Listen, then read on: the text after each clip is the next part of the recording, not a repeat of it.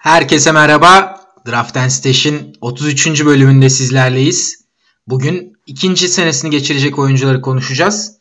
Geçtiğimiz sene çaylak olan sınıfta çok ciddi yetenekli oyuncular vardı. Fantezi açısından da çok değerli katkılar verdiler. Anıl hoş geldin abi. Yine güzel bir liste. Yine heyecanlısın diye tahmin ediyorum. Abi geçtiğimiz bölüm olduğu gibi bu bölümün de listesi çok güzel. Hatta geçen yıldan daha da güzel gibi gözüküyor. Valla yani bu sınıf NBA'de son birkaç yıldır hatta son uzun sürelerdir en geniş sınıflardan birisi. En geniş draft sınıflarından birisi bence. Birçok değerli oyuncu, değerli parça çıkacaktır diye tahmin ediyorum ilerleyen yıllarda da. İstersen geçtim senin yılın çaylağı seçilen oyuncusu Doncic ile başlayalım hiç vakit kaybetmeden. Yine çünkü uzun bir liste var önümüzde. Aynen başlayalım abi. Ben hemen geçen yıl Doncic'e yaptığım bir haksızlıkla başlayayım. Ee, ben Doncic'in maç başı bir üçlük falan bulabileceğini söylemiştim geçen yıl. Ee, çaylaklarla ilgili yaptığımız podcast'te Doncic 2.3 üçlük attı değil mi maç başına? Evet 2.3. Ee, oyun tarzı e, birazcık Harden'ı anlat, anımsatıyor bana. Onun birazcık daha az atletik olanı. Ee, bu yıl bence hemen oradan başlayayım. Üçlüğünün üstüne koyarak gidecektir. Bu yılda o üçlüğünün iki buçuğun üstüne çıkmasını bekliyorum ben Doncic'te. Ee, ama Dallas'ta çok fazla değişen parça olduğu için özellikle Porzingis'in de takıma eklenecek olmasıyla birlikte e, bunun Doncic'in sayılarına nasıl yansıyacağını ben tam olarak e, kestiremiyorum ama 23-24'ün altında kalmasını da beklemiyorum sayılarının. Onun dışında asist sayısında ben bir gelişim bekliyorum Doncic'in. Ee, yine o takımın gerçek oyun kurucusu olarak Doncic oynayacaktır ve bu yıl geçen yıldan daha yetenekli bir takım var etrafında. Özellikle Porzingis'te oynadıkları ikili oyunların gerçekten e, opsiyon olarak çeşitliliği bence asit rakamlarına çok yansıyacaktır Doncic'in. Ee, onun dışında Doncic'ten yine çok yüksek bir savunma katkısı beklemiyorum ben ama e, geçen yılın altına da düşmeyecektir diye düşünüyorum savunma istatistikleri.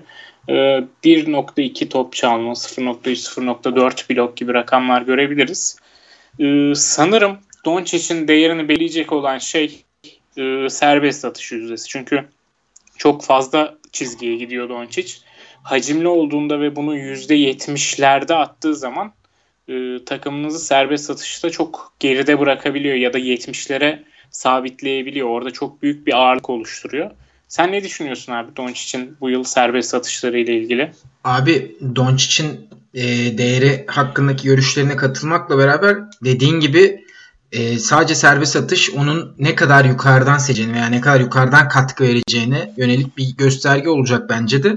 Geçtiğimiz günlerde bir haber çıkmıştı. E, bir Dallas muhabirinin haberiydi o.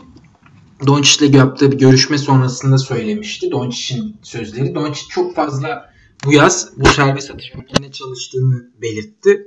Ve bu sorunun biraz psikolojik olduğunu daha önceden söylüyordu ama e, bunu çalışmayla kapatması da bence olumlu bir işaret diye düşünüyorum. Ben bunun daha makul seviyelere çıkabileceğini düşünüyorum. Özellikle 80'lere yaklaştığı durumda Doncic bence ilk 20 için çok ciddi ve çok tehlikeli bir oyuncu olacak. Yani e, gerçekten triple double yapabilecek bir kapasitede ortalamaları sahipti zaten geçtiğimiz sene zaman zaman yaptı da ve artan rolü artan yüküyle birlikte bunu biraz daha geliştirebilir diye düşünüyorum ve defolu olduğu tek tarafı da e, top kayıpları ve blokları olarak görünüyor. Hani bir oyuncu ortalama bir oyuncuya göre. Hemen şeye baktım ben. Geçtiğimiz sene EuroLeague'de %80 geçtiğimiz sene değil. Önceki sene EuroLeague'de %82 ile servis atış kullanmış. Yaklaşık 6 tane deneyerek. Bu gayet iyi. NBA içinde çok kabul edilebilir ve çok e, iyi bir seviye bence. Yani 80'lere yaklaşmasını bekliyorum ben. Ama elit seviyede 85 üstü bir şutör e, serbest atış yüzdesi beklemiyorum.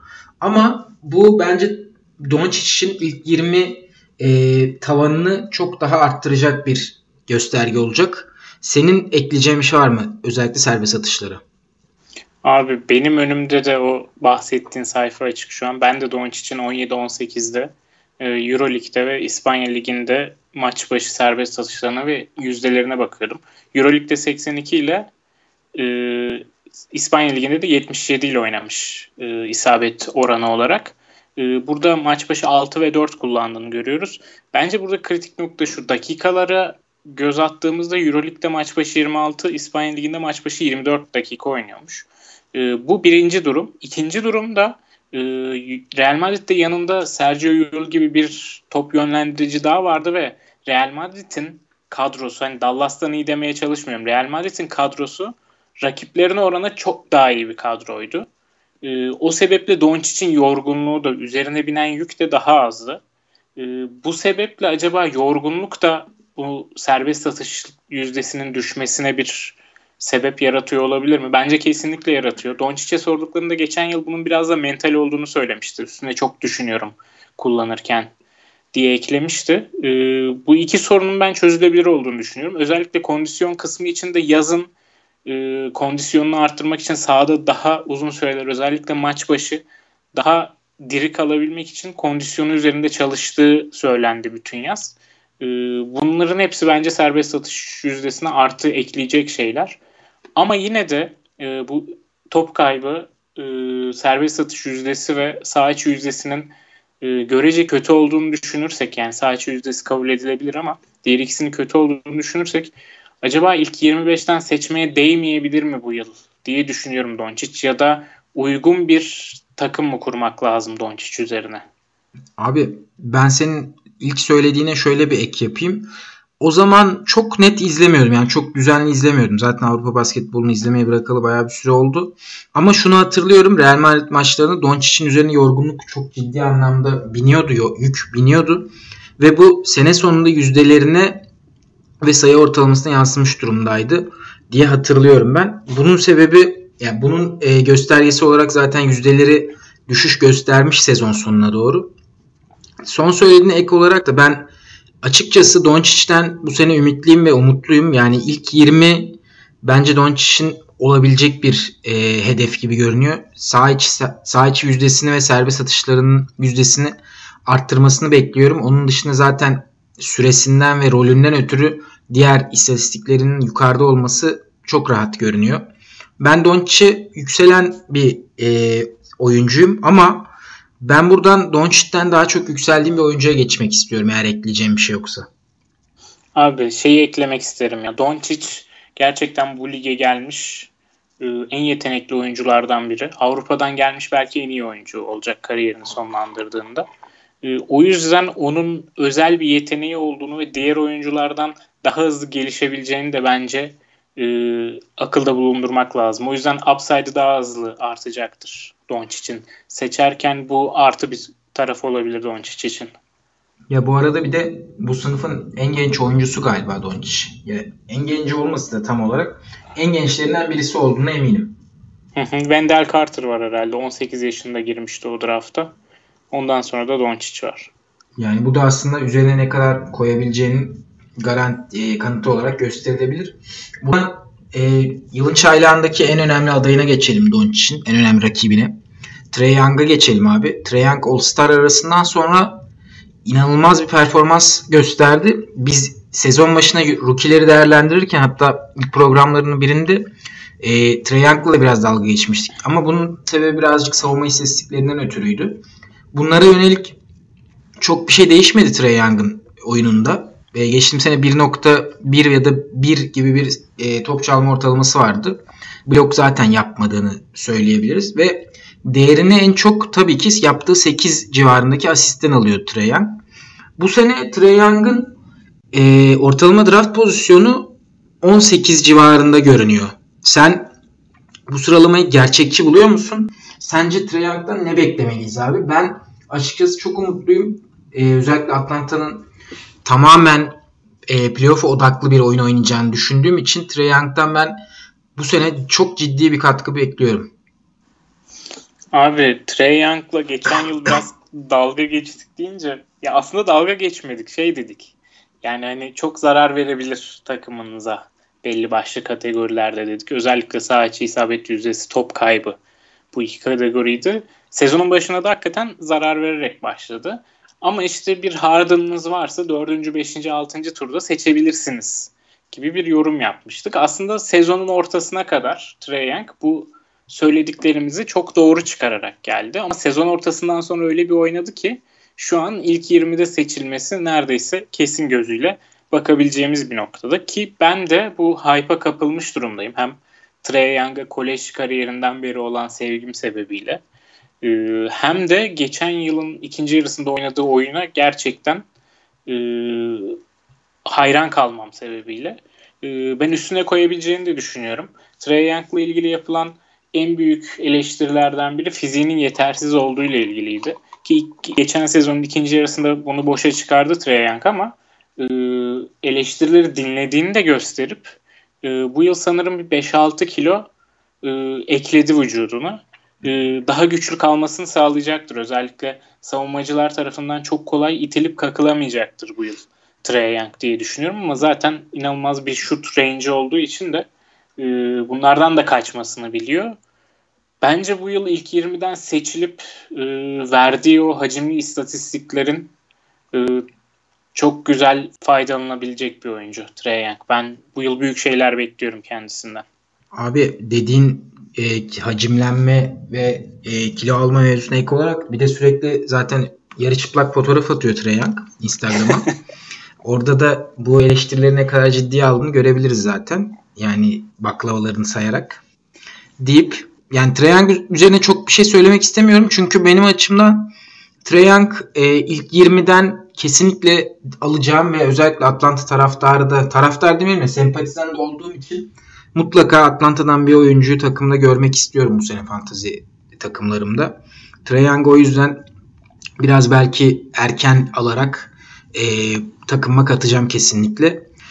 Geçtiğimiz seneki All Star sonrası istatistiklerini hemen verelim ve bence güzel bir temel olabilir bu Trae Young için önümüzdeki sene. 24 sayı, 9.5 asist, 2.5 üçlük, bir top çalma ve %87 ile yaklaşık 7 serbest atış denemesi. Yani bu demek oluyor ki Harden, Lillard, Trae Young aynı yakın seviyede serbest atışı tek başına alabilecek oyuncular demek oluyor bu. Yaklaşık 4 kategoride çok ciddi katkılar veriyor ve aynı zamanda ben bunun düşmesini bekliyorum ama geçim sene All-Star'dan sonra 4.8 rebound ortalaması vardı. Bu da bence biraz düşüşe geçse de 3.5-4 civarında olması bile Trae Young için yeterli olacaktır diye düşünüyorum. Burada Trae Young'ın sanırım üstüne koyabileceği üçlük ve top çalma rakamları var. E, maç başına 3 üçlüyü bulabilir mi sence Trae Young?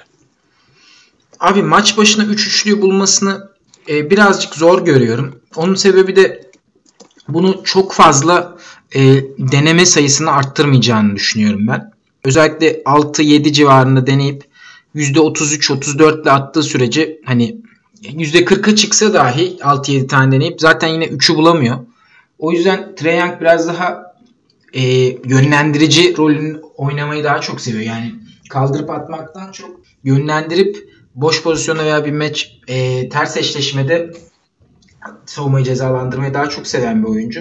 O nedenle üçlük sayısının ben 3 civarına çıkmasını çok gerçekçi bulmuyorum açıkçası. Abi ben bu yıl aslında yani bekliyorum Trae Young'ın kariyerinin bir noktasında Curry gibi maç başı 5 üçlükle oynamasını bekliyorum ama tam ne zaman gerçekleşecek onu hesap edemiyorum şu an net olarak ama e, kolejde maç başı 10 üçlük denediğini söyleyelim. 10 denediği 19 şutun 10'unun üçlük olduğunu hatırlatalım.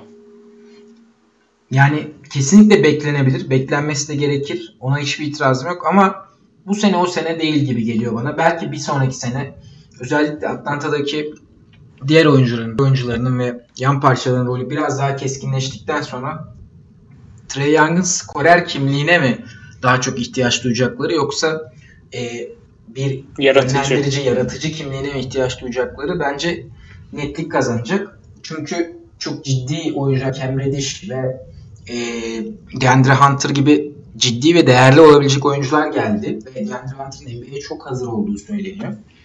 Buna yönelik bir Atlanta'da önümüzdeki sene değişiklik görebiliriz. Ama Trae Young'ın ben e, fantazi oyuncularına çok güzel anlar yaşatacağını düşünüyorum açıkçası. Ben de katılıyorum ya dedikten ortalama sonra. 4 üçlüyü şöyle abi hemen bölüyorum. E, kusura bakma 4 üçlük 5 üçlük belki bir haftada yapabilir. Belki iki haftada yapabilir hani. Ama sezon genelinde bunu yansıtmasının çok kolay olmadığını ve çok zor olduğunu düşünüyorum. 3 üçlük özellikle. Ama mesela 4 maçta 15 üçlükle kapatacağı bir hafta görebiliriz tabii ki. Yani lenmedik şeyleri beklemek gerekiyor Trey Young'tan. Kesinlikle. Aiton'a geçelim o zaman. Aiton'a geçelim. Sen geçen sene aslında çok yükselmiş ve bunun karşılığında almıştın abi. Yani iyi bir tahmin yapmıştın Aiton için. Bir çayla bu derece güvenip bu derece iyi katkı almak kolay bir şey değil. O yüzden hani ne kadar yerdiysek kendimizi burada da tebrik etmek gerekiyor. ee, sen sana şu sorum şu olacak. Phoenix'in bu sene Aiton 4 numarada deneme yap, deneyeceğine yönelik haberler çıkıyor. Özellikle GM aracılığıyla, genel menajer aracılığıyla. Sence bu iyi bir deneme mi? Ben e, tamamen bir saçmalık olduğunu düşünüyorum. E, ve Aiton'dan bu sene ne beklemeliyiz? Sence yine ilk 40 civarındaki performansına devam edecek mi? Geçtiğim seneki performansını geliştirebilecek mi? Ne bekliyorsun? Abi yani saçmalık olduğuna ben de katılıyorum. Ama ligde sadece Phoenix'in yapabileceği şeyler var. Ve bu da onlardan biri gibi sanki. Mesela bu Phoenix daha bundan 2-3 ay önce TJ Warren'ı yollayabilmek için 3 tane yanına ikinci tur draft hakkı ekledi Indiana'ya. O TJ Warren çıktı 30 sayı attı sanırım dün Sacramento ile oynanan maç. Yani TJ Warren'ın kontratı da iyiydi yıllık 12 milyon dolarlık. Aslında bir e, kanat oyuncusu için, iyi bir skorer için, verimli bir skorer için 12 milyon dolar çok iyi bir kontrat şu an ki yaşı da 25. Yani Phoenix saçma şeyler yapıyor ve hani bu 4 numara olayı bir anda gerçeğe dönüşürse şaşırmayacağım. Hani off season saçmalığı olarak görürüm normalde bu tarz muhabbetleri ama Phoenix olduğu için ayrı bir dikkatle yaklaşıyorum şimdilik bu olaya. Aiton da benim ana pozisyonum 4 numara dedi. Ee, bu deney iyi sonuçlanmaz ama vazgeçerler eninde sonunda. Ee, Aiton'un bir 5 numara olduğu özellikle NBA'in bugününde çok açık. Ee, o sebeple o konuyu geride bırakalım. Çok önemli bir şey olmayacaktır Phoenix bunu denese bile. Peki savunma ee, istatistikleri gelecek mi? Özellikle blok. Abi ben geçen yıl Aiton'a yüksektim.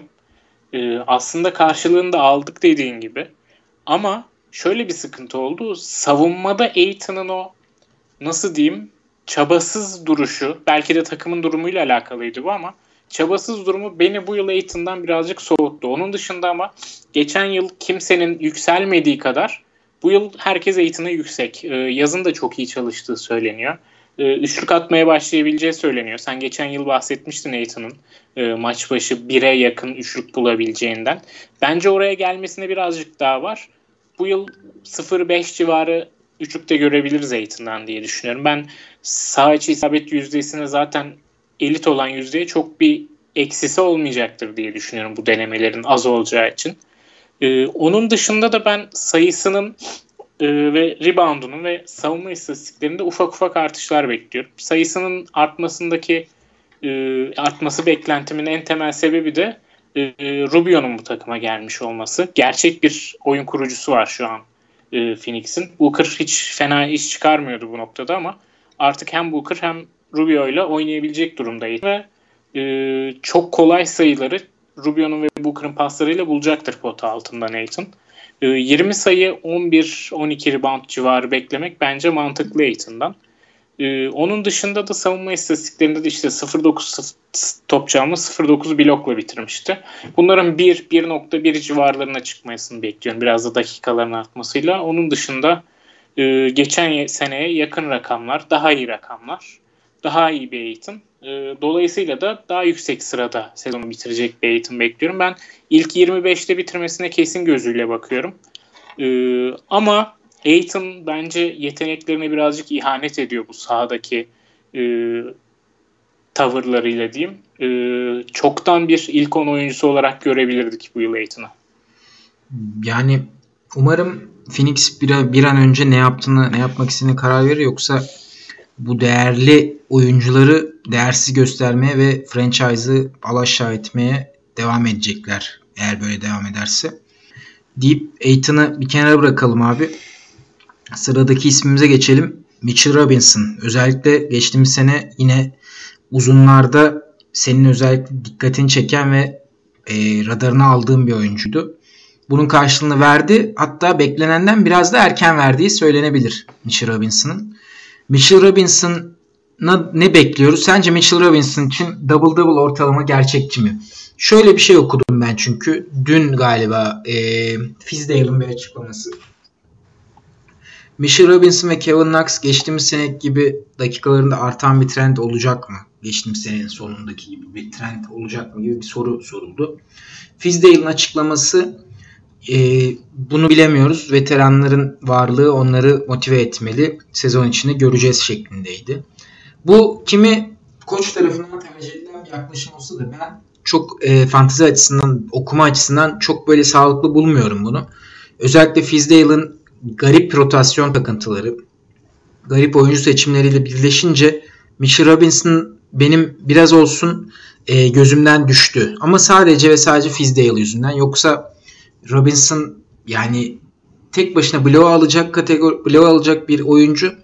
Aynı zamanda diğer e, sayı rebound konusunda da bu sene artan rolüyle normal şartlarda artması gereken rolüyle çok ciddi bir katkı yapmasını beklediğim oyuncuydu. Hani 15 sayı, 10 rebound, 3 blok ve bir top çalma görebiliriz diye tahmin ediyordum ama Fizdale'in açıklamaları beni biraz soğuttu. Sen ne düşünüyorsun abi? abi? Ya yine saçma sapan açıklamalar bir koçtan. Ee, özellikle Fizdale olunca bu koç e, şaşırmıyoruz artık. Hmm, ya Robinson'ın arkasında ben gerçek bir rakibi olduğunu düşünmüyorum aslında. Yani e, bu yıl çok fazla uzun seçtiğiyle çok dalga geçildi New York'un ama net bir 5 numara yok bence onların içinde. Tamam Randall, Taj Gibson, Portis hepsi 5 numara oynayabilir ama net bir yedeği görünmüyor şu an için Mitchell Robinson'ın. Ee, geçen yıl Trey Young'ın All-Star'dan sonraki rakamlarını verdiğimiz gibi Mitchell Robinson'ın rakamlarını da verelim.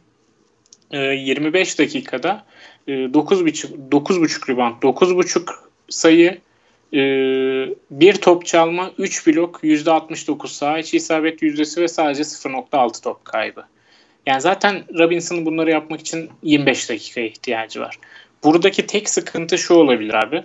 Robinson bu 25 dakikayı yani faal problemleri yüzünden alıyordu. Yoksa New York'un Robinson'a 30-35 dakikalar vermemek için hiçbir şey yoktu yani hani sebebi yoktu.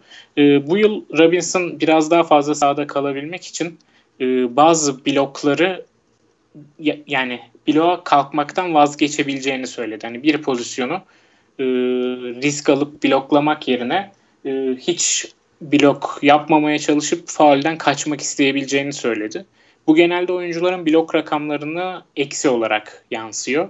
Ama ben yine de Mitchell Robinson'ın bu yıl 3 blok ortalamasını tutturabileceğini düşünüyorum. Çünkü yani yine iki yaz liginde de yani geçen yıl benim bu adam bu yıl direkt katkı verecek dememe sebep olan yaz liginde de bu yıl oynadığı yaz liginde de yani blok yapma yeteneği yani gerçekten muazzam, inanılmaz. Gerçekten üçlük falan falan blokladığı için e, Robinson'ın bloklarında 3'e ulaşacağı konusunda hiçbir sıkıntım yok. Sadece ben sayı ve rebound'un özellikle New York'un bu yıl e, daha geniş bir rotasyona sahip olduğu için, daha iyi bir takım olduğu için e, sayı ve rebound'da bir, yani onun üzerine çıkmakta zorlanabileceğini düşünüyorum. Ama e, biraz önce saydığım istatistiklerde Mitchell Robinson son 27 maçta, son 30 maçta All-Star arasından sonra e, 15. sırada gö- gözüküyor rankinglerde. Yine buralarda olacağını ben düşünüyorum. Ama sanırım bunu bir podcast'te konuşacağız önümüzdeki podcast'lerde. Buralardan seçilir mi diye. Onu oraya bırakalım ama Mitchell Robinson'dan ben 10-10 3 blok bir top çalma bekliyorum bu yıl.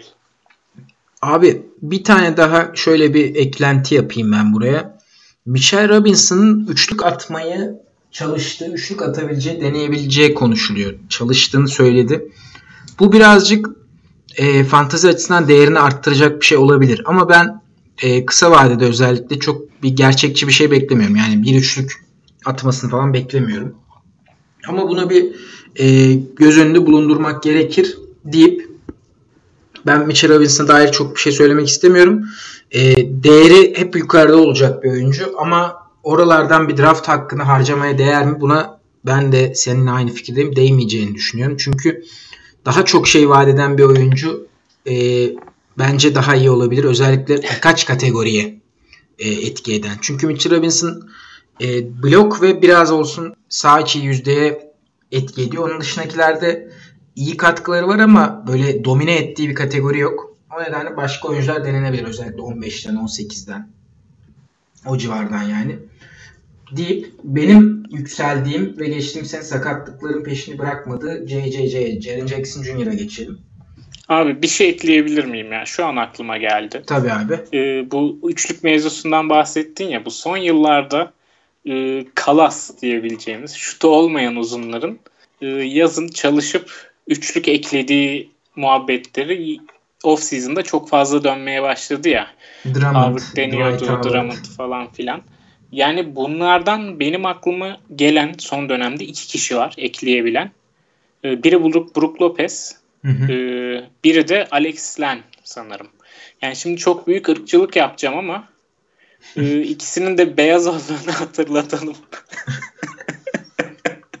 Buradan da şu hikayeye gelmek istiyorum. Embiid'in Players Tribune'e yazdığı bir yazı vardı. Ee, nasıl kariyerin nasıl geliştiğine dair. Ee, şu tatmayı nasıl öğrenirim, nasıl öğrenirim diye düşünürken kolejde YouTube'a White Man Shoots Trees yazıp öğrenmesi geldi. Yani bunlar geldi aklıma söylemeden geçemedim. O yüzden Mitchell Robinson'ın da üçlükleri bu yıl pek demel gözükmüyor. yani eğer çalıştıysa bu videoyu izleyip bir ihtimal olabilir ama sanmıyorum bu videoyu izlediğini. E, çünkü böyle bir haber çıkmadı. Embiid söyledi, Mitchell Robinson'a söyleyebilirdi. Deyip güzel bir bilgiden sonra CCC'ye geçelim. CCC geçtiğimiz sene e, hayal kırıklığına uğrattı demeyelim de beklentilerin biraz altında kaldığını söyleyebiliriz CCC'nin. Özellikle de düşük e, sayı ve rebound ortalamaları onu biraz geride tutan sebeplerden biriydi bana kalırsa. Sen CCC'nin bu sene abi rolünün artmasını bekliyor musun? Memphis'in rotasyonu biraz kalabalık. Evet. Ee, özellikle geçtiğimiz sene Valanciunas'ın gelmesi devre sezon ortasında çok ciddi pot altı dakikalarını aldı diğer oyunculardan. Ama CCC ve Valanciunas birlikte oynayabilecek bir ikili bana kalırsa. Ve Morant'ın gelmesi e, acaba CCC'nin değerini ve rolünü birazcık arttırabilir mi diye düşünüyorum. Geçtiğimiz seneyle ilgili en büyük problemi e, rebound sayılarıydı. Rebound rate'i çok düşüktü aynı zamanda. E, Jaren Jackson'dan ne beklemeliyiz? Geçtiğimiz seneki 4.7 rebound bir uzun için kabul edilemez bir rebound ortalaması. Sen ne düşünüyorsun? Abi her zaman yaptığım gibi yine kolej rakamlarına gittim JJJ'in. Ee, bu sorunu çözebilir mi diye bakmak için. Ee, orada da 5.8 reboundla oynamış ama sadece 21.8 dakikada bunu yaptığını hatırlatalım. Ee, Valla Michigan State'ten gelmiş JJJ. JJJ'yi senin daha iyi biliyor olman gerekmez mi? Abi bunu gitmeden önce bakmam lazımdı. Bir randevu falan talep etmem gerekiyor da. Neyse JJJ'ye dair söylenecek şeylerin biri bence şu olacak. Özellikle geçtiğimiz seneki oyunun üzerine bir şey katmasını bekliyorum. Çünkü ona dair her açıklama, ona dair her şey Morant'ın gelmesinin JJJ ve Memphis'e çok ciddi bir artı yaz önündeydi. Ben JJJ'den göz alt, göz önünde olmadığı için birazcık beklenenin üstünde bir katkı bekliyorum. Yani mesela bir Aiton kadar, bir Robinson kadar yukarılarda değil özellikle draftlarda veya e, NBA çevrelerinde, NBA e, medyasında. O nedenle JJJ birazcık bence göz ardı edildiği için bu beklenen, bu tahmin edilenin üzerine koyup iyi bir performans gösterecek diye düşünüyorum. Ee, şey var, onların koçu çok genç bir koç.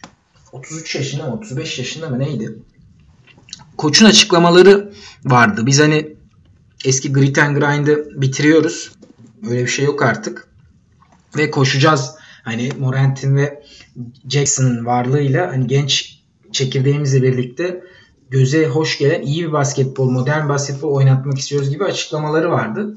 O yüzden ben JJJ'den birazcık ümitliyim.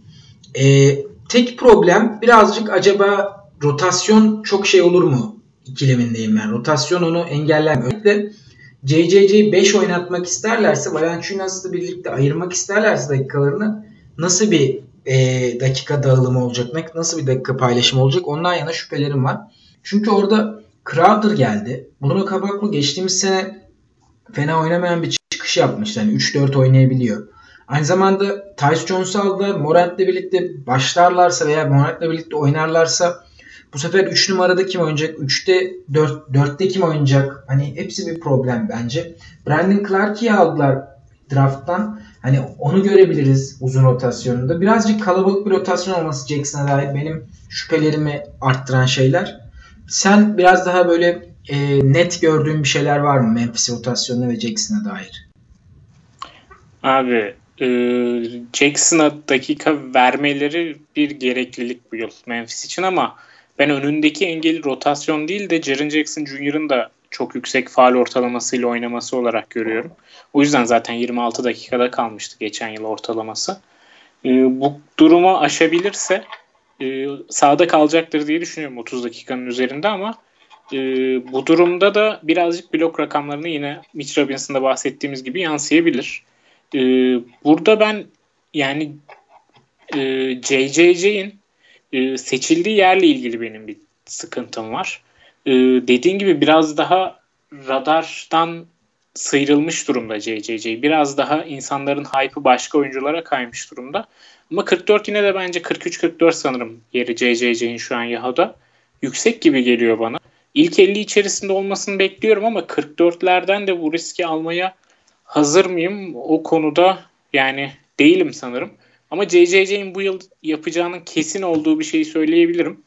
Ee, bizim çok sevdiğimiz o 1-1-1 kulübüne girecektir JJJ. Geçen yıl 0.9 üçlük ve 0.9 top çalma yapmış. Ben de onu 1-1-1 kulübüne 1-1-1'in ciddi bir adayı bence de abi. Yani 1-1-1 yapan oyuncular da zaten kendini çoğunlukla ilk 50'nin içerisinde buluyor. Burada şu bir strateji olabilir. 50'nin dışına sarktığı anda 50'nin dışında kaçtan seçiyorsanız oradan alıp e, değerinden daha düşük bir seviyeden seçmiş olabilirsiniz diye düşünüyorum. Aynen öyle düşünüyorum ama çok kesin şeyler de söylemek istemiyorum Jaren Jackson Jr.'la. Çünkü gerçekten fanteziye inanılmaz yatkın bir oyunu var ve rebound meselesini topladığı anda e, çok acayip bir fantazi oyuncusuna dönüşebilir. CCC'yi bitirdiysek bir diğer sınıfın iyi uzunlarından birisi Marvin Bagley'e geçelim. Bagley de aslında Sacramento'da rotasyonun artmasıyla benzer soruların ortaya çıkmasına sebep olmuştu ama görünen o ki Bagley'nin 30 dakikası geçtiğimiz sene gibi bu senede sağlam ve güvenli şekilde orada duruyor olacak. E, Bagley geçtiğimiz sene yaklaşık 27 dakikada 18 sayı 9 rebound yapmıştı. Bunun yanında yine o da 0.9 üçlük ve 1.1 blok yapmıştı. Pardon 0.9 blok yapmıştı. E, Bagley de yine o üçlük bloğu birlikte getiren ve yüzdelerinizi e, biraz olsun toparlayabilecek bir oyuncu. Özellikle saha içi isabet yüzdesini. Serbest atışlarda problem yaşadığı bir gerçek. Bir de denemeleri de normalde biraz daha yüksek görünüyor. Ben Bagley'den bu sene e, benzer oyunu bekliyorum açıkçası. Bagley'in üzerine çok bir şey koymasından ziyade aynı oyunu devam ettirmesini bekliyorum.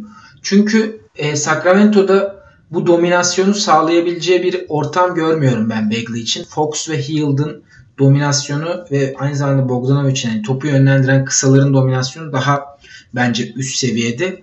Bagley biraz daha mesela gerilerden seçilebilecek bir hani aynı olması da bir Aiton alternatifi, bir e, Vucevic alternatifi olabilir. Birazcık şey yüzdesini etkiliyor tabii. Olumsuz etkiliyor. Onu da göz ardı etmemek lazım.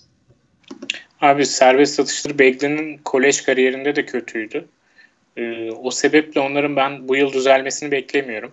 Ee, aslında Bagley'i iki maç izledik bile. Ee, Hindistan maçlarında NBA'yi. E, bugün oynadıkları maçta biraz etkisizdi. Yani maça çok iyi başladı. İlk yarıda 15 sayı buldu ve maçı da 15 sayıyla bitirdi. E, Bagley'den ben biraz daha fazlasını görmeyi umuyordum açıkçası. E, ama göremedik. E, ama şey olduğu için hani preseason maçı olduğu için çok da takmamak gerektiğini düşünüyorum şu an. E, sonuçta Hindistan'da oynuyor maçı. Ee, onun dışında falan. geçen geçen yıldan çok ekstra bir şey görmedim ben Begley'de ama e, üstüne koyacaktır diye düşünüyorum. Bunun en temel sebebi de Begley geçen yıl sadece 4 kere ilk 5'te başladı. Ee, sezon ortalaması da 26 dakikaydı. 27,5 dakikada All-Star arasından sonra aldı ve All-Star arasından sonra da 18 sayı 9 reboundu e, sadece 27 dakikada yapmayı başardı. Geçen yıl koçu hani Begley'e çok fazla güvenmiyordu. Özellikle Dave Yorger. E, sen de bahsettin genç oyuncuların dakikaları kendileri kazanmasını teşvik eden koçlardan biri. E, sırf bu yüzden de front ofisle Dave Yorger arasında da baya bir sürtüşme çıkmıştı sezon içinde. Ki gönderildi zaten. E, bu front ofisin aslında Begley'nin tarafında olduğunu da birazcık gösteriyor. Ona ne kadar inandıklarını da gösteriyor. E, o yüzden ben Bakley'den bu yıl bir tık daha üstüne koymasını bekliyorum açıkçası.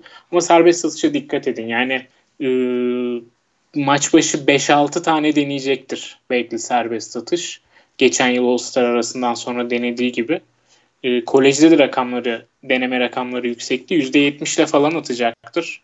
E, o noktada dikkatli olun diye uyaralım. Yani seçtiğiniz yerden ranking bazında katkıyı vermek vermeyebilir ama serbest satışı göz ardı ettiğiniz bir takımınız varsa orada daha iyi sonuçlar alabilirsiniz Bekleden. Bu arada bir de şöyle ek bilgi vereyim abi.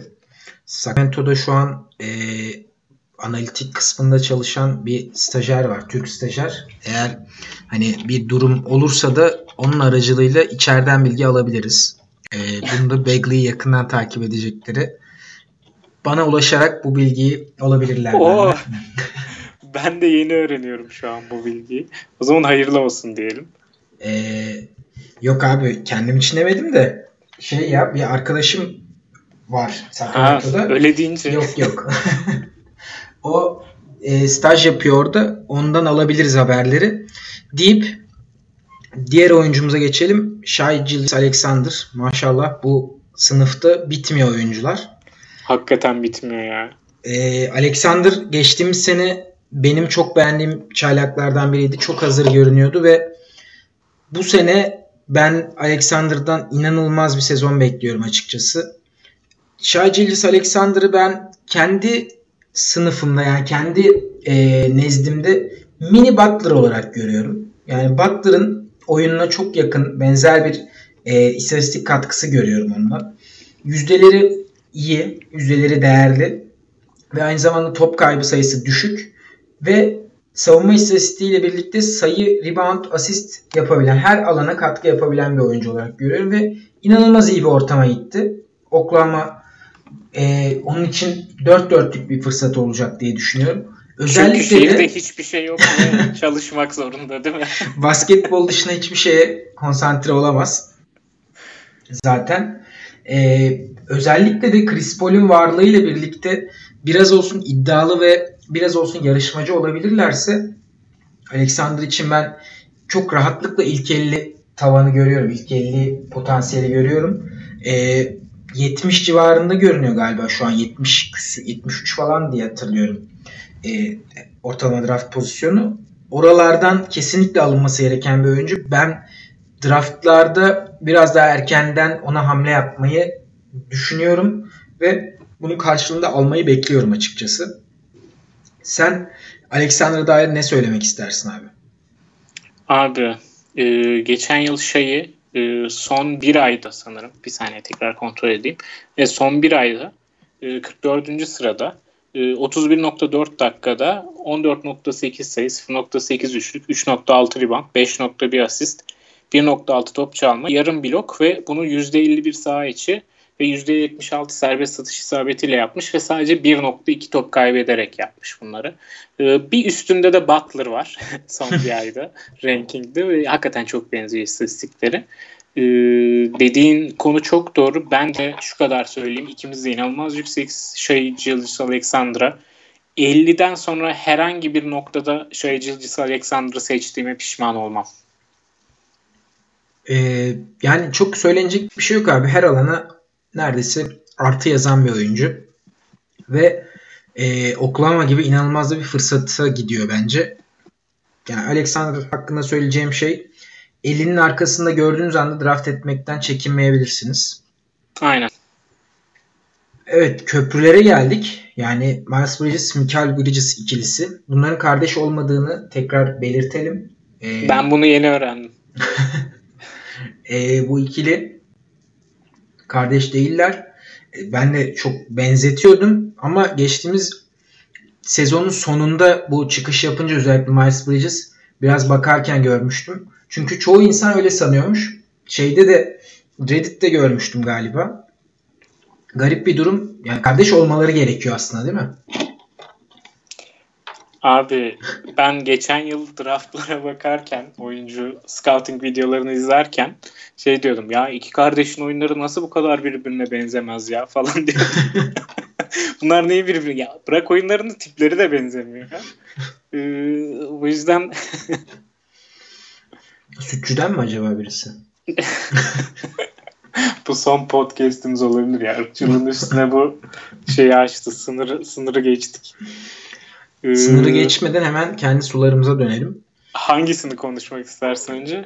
Abi Miles Bridges'i konuşalım. Charlotte'da kimse yok. Charlotte'ın en iyi ikinci oyuncusu Miles Bridges mıdır? Bunu soracağım. En, en iyi oyuncusu değil mi? 3 yıl 60 milyon dolar para alan bir oyuncu vardı bu sene. O bence bu soruyu sevmez bak. Olabilir, olabilir. Belki de olur. Abi Miles Bridges'tan defansif istatistiklere ve üçlüye ciddi bir katkı beklemekle birlikte 1-1-1 kulübüne e, aday olabileceğini düşünüyorum. Gireceğini düşünmüyorum ama yine sınırından, ucundan, kıyısından aday olacağını düşünüyorum ben Miles Bridges'ın. Bence girecek ya. Yani olabilir hani 0.9'da falan kalabilir falan. diye dedim Aynen. ben de. Özellikle blokta öyle görünüyor. Çünkü steal ve üçlük bence hani 1-1 yapması çok kolay. Çok rahat iki istatistik onun için. Ee, üstüne üstlük hani 15 sayı 7 rebound gibi bir hani iyi de bir e, şey de bekliyorum. Özellikle de Borrego şey dedi. Geçtiğimiz haftalarda Charlotte Observer'a mı bir yere bir röportaj verdi. E, Bridges'ı 4 oynatmayı düşünüyorlarmış. Yani tamamen ve bu da onun e, bu onun ve Charlotte'ın yüksek tempoya uyumlu kadrosuna dair iyi bir işaret olduğunu düşünüyorum ben. E, Miles Bridges de yine yükseldiğim oyunculardan birisi benim bu sınıf içerisinde. Özellikle e, rebound çeken ve savunma istatistiklerine ve üçlüye katkı veren o uzun olarak düşünürseniz bence değerli bir parça olacaktır fantasy takımlarında. Böyle fantasy takımlarının Gluga'yı olabilir Miles Bridges. Abi aşırı verimli Miles Bridges. Özellikle geçen yıl son bir ay 30 dakika bulmaya başladığında 10 e, sayı, 1.2 üçlük, 6 rebound, 2.5 asist, 1.3 top çalma, 0.8 blok, %50 sağ içi, %80 serbest atış ve sadece 0.7 top kaybıyla oynamış. Ee, bu yıl da dediğim gibi rolü çok büyüyecek, en çok büyüyecek oyunculardan biri. İkimiz de çok yükseğiz. Ben Charlotte'ı şey izlemek diyordum, için bir sebep olabilir mi? Olabilir. Geçen yıl bile sene sonunda Charlotte'ı izlemek için Kemba ile birlikte bir sebepti Miles Bridges. Ee, geçen yılın sonunda kafaya koymuştum ben bu oyuncuyu yüzden seçeceğim diye ama daha önüne gitti. Ee, bu yıl rankinglerde de daha akıllı davranıyor Yahoo özellikle. Ee, geçen yıl olsa mesela yüzlerde bulabilirdik ama şimdi Miles Bridges'i 70'lerde bulabiliriz diye düşünüyorum ve ben 70'lerden yapılabilecek bir pik olarak e, görüyorum. Mesela abi şunu sormak isterim sana ya. Isaac mi Miles Bridges mi? Miles Bridges bana daha çok şey vaat ediyor abi. Çünkü e, dakikaları ve rolü daha kesin ve güvenilir gibi geliyor bana.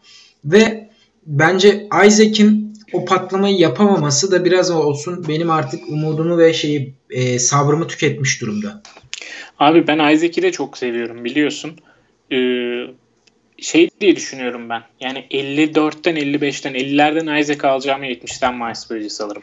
Yani Miles Bridges Isaac'ten daha iyi olacak demiyorum ama bir iki tur sonra Miles Bridges daha iyi bir tercih olur diye düşünüyorum. Ya zaten bence draftta izlenmesi gereken strateji biraz bu olmalı. Birazcık daha o sıranın değerini, o sırada eşsiz hani benzersiz olarak kim ne verebiliyor onu bulmak lazım. Hani onun yanında bir adam bir isim gözünün yüze kestiriyorsanız benzer istatistikleri verenleri arayıp hani o riski daha önceki piklerden, daha aşağıdaki piklerden daha doğrusu almanız bence draftta iyi bir strateji olacaktır. Çünkü sezon çok uzun ve e, 23-24 hafta oynuyoruz. Playoff çıkarırsak 20 hafta oynuyoruz. 20 haftalık bir maratonda bence biraz olsun elinizdeki parçaları yolda yani e, sezon içerisinde değerlendirmek, düzmek yani kervanı yolda düzme, dizmek daha iyi olacaktır diye düşünüyorum. Abi katılıyorum. Ya bu nedenle hani ee, dediğin gibi Isaac yerine geçelim. Bridges seçmek bu yüzden mantıklı bence de. Bir tur geriden seçmiş oluyorsunuz minimum. Abi kardeşine geçelim o zaman.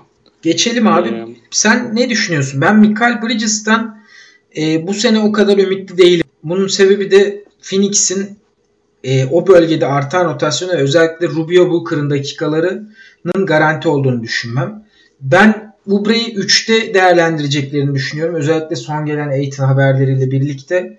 Aynı zamanda Saric'in de orada olduğunu düşünürsek Ubre'nin 4'e kayıp Michael Bridges'ın 2-3 dakikalarını alması birazcık daha bana zor geliyor. Yani daha az dakika alacakmış gibi geliyor geçtiğimiz seneye göre.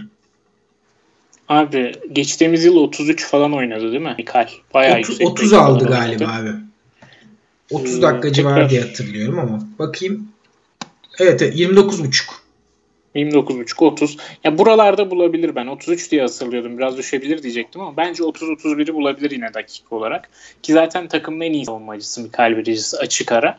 Ee, en iyi şey savunmacısı diyeyim. Hadi. Perimeter. Ee, perimeter savunmacısı diyeyim. Ee, Mikael Bridges'in aslında tavanı Miles gibi olmamasının sebebi şu abi. Tam bir 3 oyuncusu Mikael Bridges. Ee, hem fantazi için öyle hem e, oyun için öyle. Ee, Mikael'in en iyi yaptığı işler top çalma ve üçlük. Ee, benim tercihim de böyle oyuncular için özellikle top çalma ve üçlüyü bir arada bulmak istediğim ve az sayı atacağını bildiğim oyuncuları aslında ben yüzden seç, yüzün arkasından seçmekten daha e, memnun kalıyorum. Yüzün önündeki oyunculardan biraz daha hacim bekliyorum. E, Mikal'den de bu hacim konusunda eksik kalacağı için e, yüzün arkasında seçmek daha iyi geliyor bana ama e, her zaman bu mümkün olmayabilir. Ama yüzün arkasına yani 101. sıradan alacağım bir adam Mikael Bridges. E, böyle bir 3 oyuncusuna ihtiyacım varsa ama onun dışında çok fazla yükselemiyorum Miles gibi ona.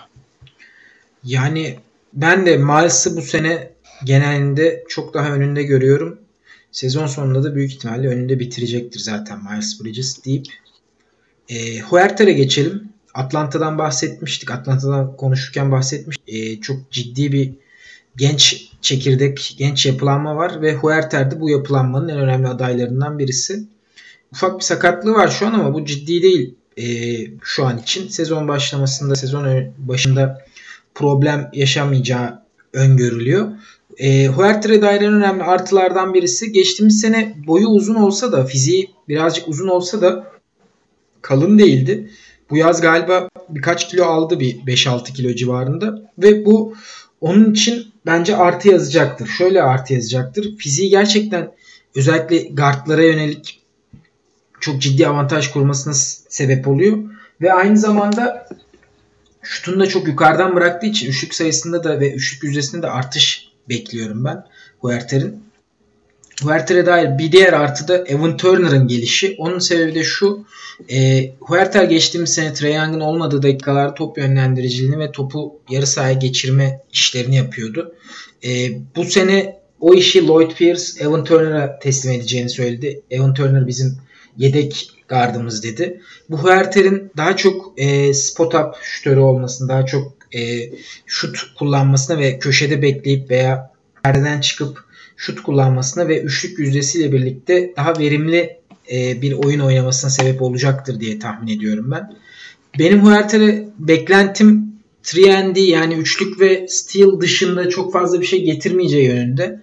E, o nedenle draftın sonlarından eklenebilir ama normal hani sezon sonuna doğru özellikle değeri beklenmedik derecede artabilir. Hele de bir sakatlık vesaire olduğu durumda.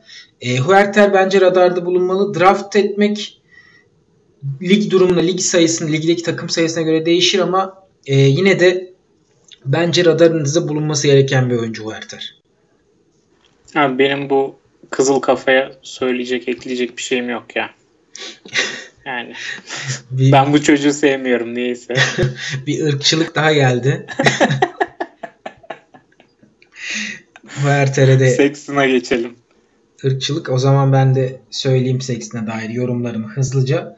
E, Sexton'ın bir eksiği var ve bu çözülecek bir eksik değil. Çünkü benim bildiğim kadarıyla beyin nakli hala gerçekleşebilecek bir şey değil. E, o nedenle Sexton'a ve Cleveland seyircilerine ben kolaylık. Yani Allah kolaylık versin diyorum.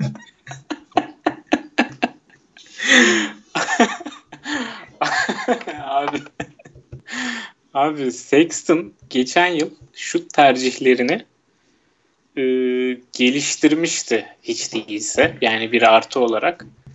E, onun dışında bu yılda pas tercihlerini geliştirmeyi planlıyormuş. Her Ee, sene bir tercih onun- geliştirecek. 10. Böyle yılında Böyle böyle çok iyi bir oyuncu olacak Sexton. Abi ben o yüzden yani hiç gerçekten beyinsiz bir oyuncu olduğu için hiç beklemiyorduk Sexton'ın e, sahada iyi bir şey göstereceğini. E, ama gösterdi yani beklemediğimiz bir şekilde. O yüzden ben e, birazcık optimist yaklaşıyorum bu yıl Sexton'a ama tabii ki draftta nereden seçilir?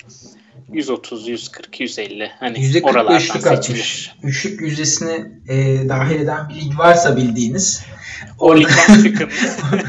o ligden çıkın. Çıkamıyorsanız Sexton'ı düşünün. Aynen çoktan girdiyseniz ve draft yaptıysanız Sexton alabilirsiniz deyip buradan e, Kıraç'ın Lan Şamet isimli eserine geçelim. üçlük hiç para eder mi? Lan Şamet üçlük hiç para eder mi deyip geçtiğimiz sene attığı 2 civarında bir 2.1 üçlüye bir atıf yapalım biz de.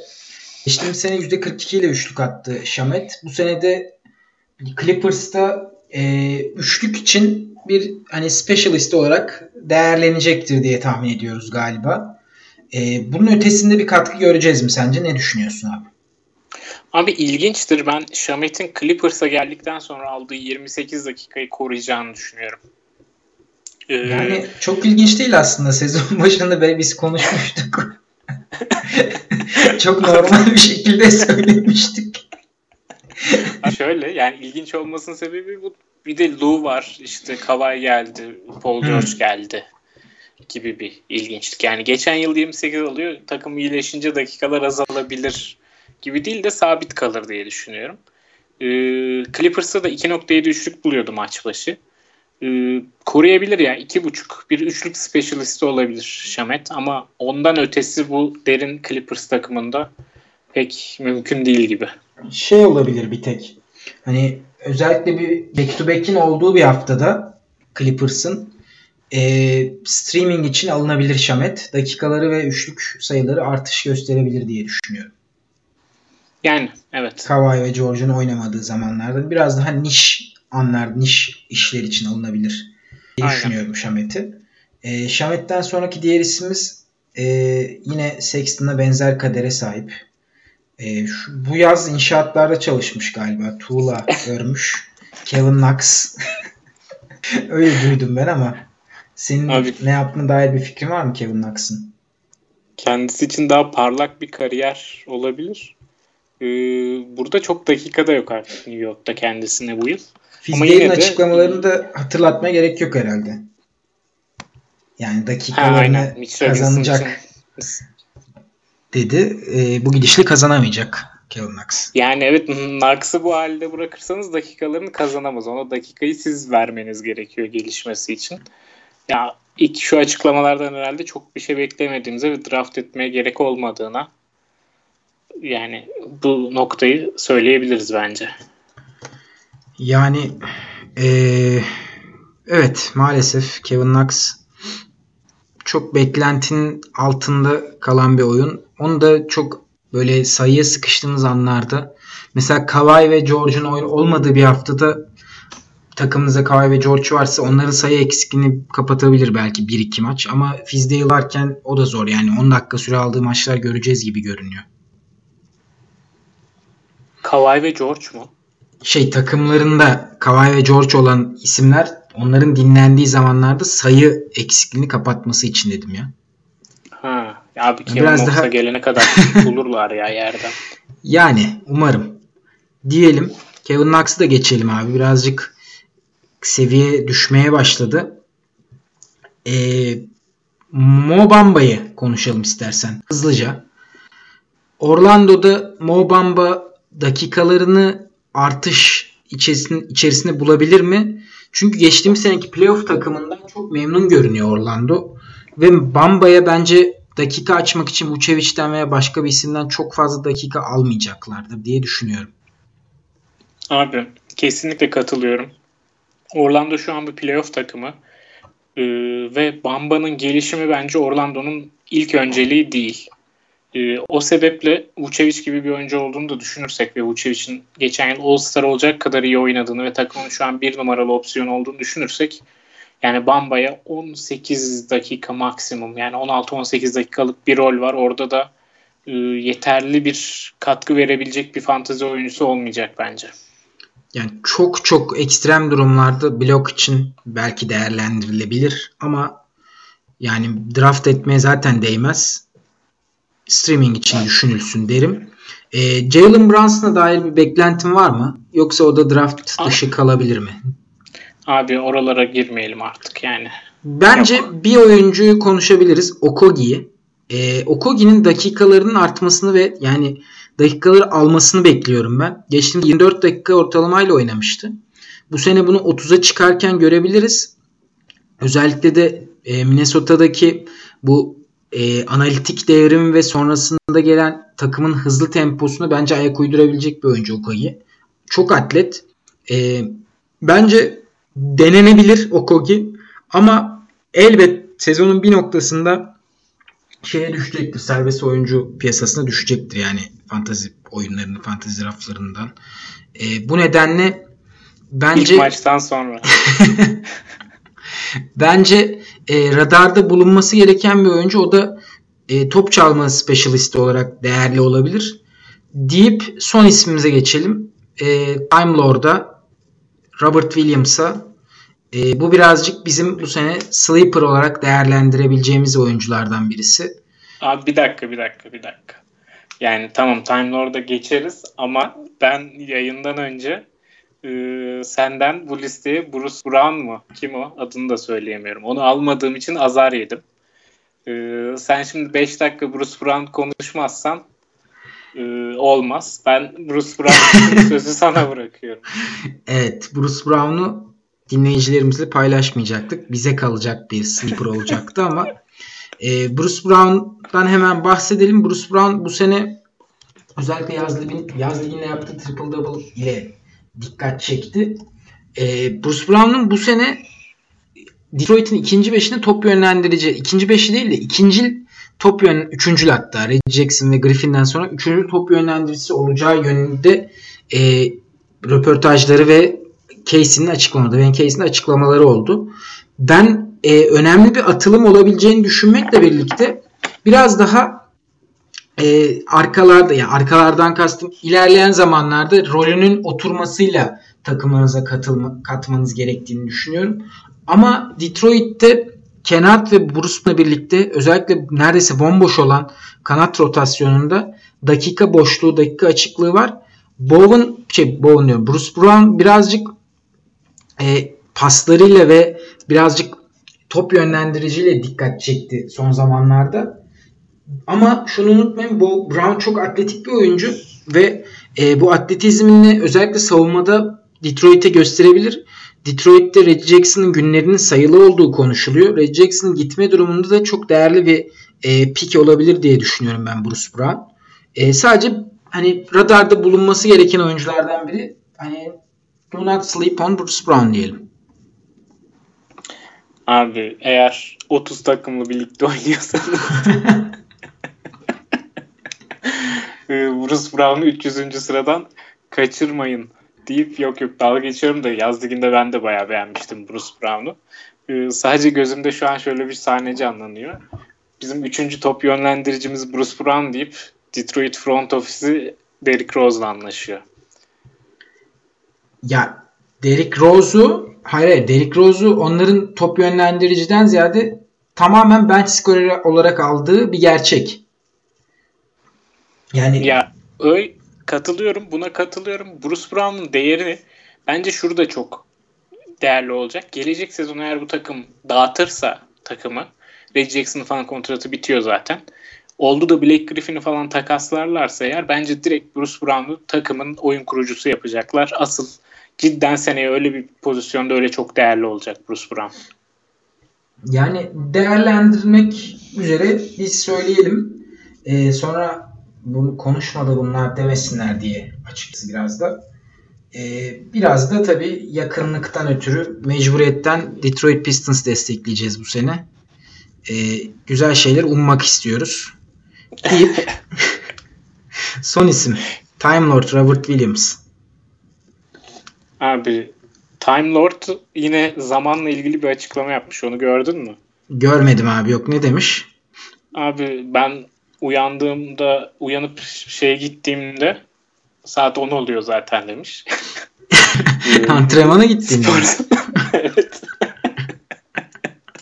Gordon Hayward çoktan çalışmasını bitiriyor demiş. Jim Butler uykuya dalıyordur. Hani aynı olabilir saatlerde. Antrenmana gidiyor da olabilir Jim Butler. İkinci mi, üçüncü mü? Takım antrenmanı olur, ikinci olur. Ha, yani şu yüzden. Neyse. Jim Butler gece üç buçukta antrenmana gidiyormuş ya. Hı hı. Ona yani aradaki 7 saatte Butler bitiriyordur zaten yapması gereken işleri. Dedim. E anlat. Butler'ın yaptığı hareketin ne kadar saçma olduğu şu konuşmanın katından da belli değil mi ya? Yani üç buçukta git iyi yani. Showman. Ee, Time Lord abi. Time Lord'da son olarak geçen yıl 10 dakikada mı 15 dakikada mı öyle bir dakikada 8 dakikada bir blok ortalamasıyla 8 dakikada bir buçuk blok düşünün 24 dakika oynasa 4,5 blok yapacak yani. Basit matematik wow. hesabıyla. yani yok. Mitchell Robinson. Geçen yılki Mitchell Robinson'ın daha az hype'lı olduğumuz, daha az şey beklediğimiz hali. Çünkü dakikalara... Bu seneki Robinson olabilir mi? Özellikle de orada e, Enes Kanter'in olduğunu düşünürsek. Yani Abi, dakikalarını Enes Kanter'in rahatlıkla yiyebilecek bir potansiyel görüyorum Robert Williams'ta. Ben de görüyorum. Sadece şu Mitchell Robinson'ın önü çok açıktı ya. Pivot yoktu New York'un sezon başında takımında doğru düzgün. Ee, burada şimdi Enes var. Hani önü o kadar açık değil diye çok yükselmiyorum. Yoksa son turlardan kesinlikle denenecek bir oyuncu. Aslında abi ee, ben mi yanlış yapıyorum? Orada da Enes yok muydu Michelle Robinson önünde? Hmm. yani buradan alın Fark mesajı. Fark şu New York'un şey yapacağı çok belliydi. Ee, tanking. Tanking yapacağı çok belliydi. Tabii tabii yani. Yani tanking takımında olsaydı Robert Williams direkt benim böyle aha şeyi bulduk diye Mitchell Robinson'ı bulduk diye böyle 8. turdan ilk yüzün içinden falan alacağım oyuncu olurdu. Yani yine de Williams'ı değerlendirebilirsiniz e, son sıralardan. Düşünebilirsiniz diyelim. Aynen. E, ekleyecek bir isim kaldı mı? Kuruç, Brunson vesaire onları zaten konuşmuyoruz. Geçtik.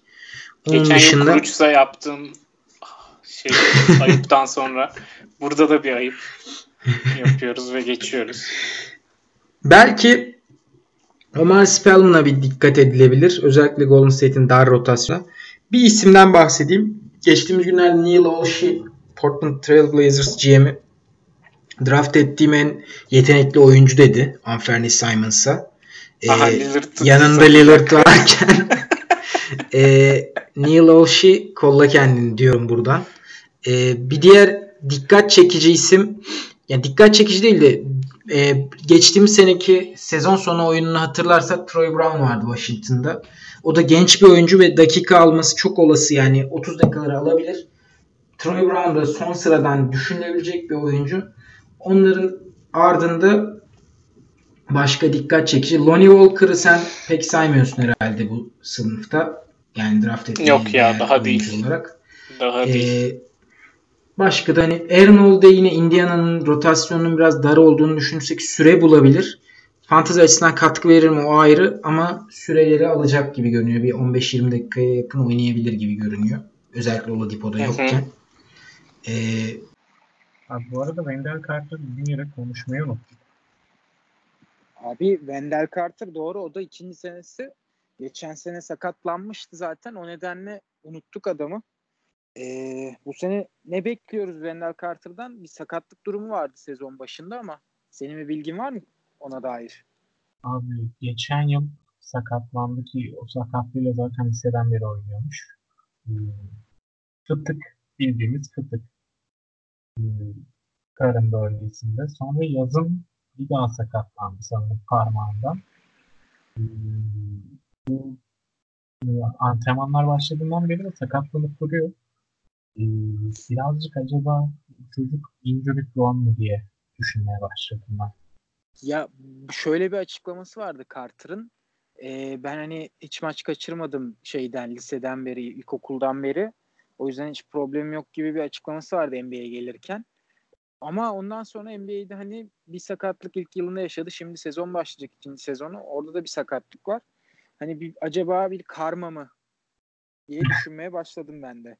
Ama fantezi açısından bu arada çok değerli olabilecek bir oyuncu bence. Çünkü yüzdeleri ve e, pozisyon dışı istatistikleri olabilecek bir oyuncu. Özellikle steal ve üçlük deniyor en azından üçlüyü. Steal konusunda da 0-8-1 civarında bir ortalama tutturabilir potansiyel var. Duke'da oynarken maç başı 1'e yakın steal ortalaması vardı kolejde. Ee, yine bir yani katkı bekliyorum ben Carter'dan ama bu sakatlık mevzusunu bir an önce çözülmesi ve netliğe kavuşması gerekiyor bence. Abi sakatlık konuları öyle. Çünkü mesela Michael Bridges'ten de e, gelen haberler çok olumlu değil. E, sakatlık konusuna dikkat etmek gerekiyor. E, ortalamaların böyle 12-13 sayı, 8 civarı bir. Bir buçuğun üzerinde geçen yıl blok yapmıştı. Onun üstüne çıkabilir. Öyle bir ortalama bekliyoruz. 80'lerden seçilmesi uygun gibi gözüküyor Carter'ın. Ender Carter Junior'ın. Buradan da seçildiğinde bir upside olabileceğini düşünüyorum. Ben de biraz daha geriye bırakma, bırakılması gerektiğini düşünüyorum abi. Çünkü oradaki rotasyonda Boyle'ın Markkanen'i 5 numara oynatabiliriz gibi bir şey demişti. Özellikle bir sakatlığı varsa Wendell Carter'ın hiç riske etmeden Markkanen, Ted Young gibi bir hani front şeyle backcourt'la oynayabilirler gibi geliyor. Ben biraz daha yüzlere sarkarsa radarımı alma taraftarıyım. Ama sağlıklı olduğu takdirde çok ciddi bir e, ilk 50'ye kadar yükselecek bir upside mevcut bence. Aynen sağlığına dikkat edilmesi gerek. Deyip kapatabiliriz diye düşünüyorum abi. Ekleyeceğim bir şey var mı? Yok ekleyeceğim bir şey yok. Bizi dinleyenlere tekrar teşekkür edelim. Ee, önümüzdeki programda bu senenin çaylaklarını Zion Williamson başta olmak üzere konuşacağız. Ee, teşekkürler. Hoşçakalın. Hoşçakalın.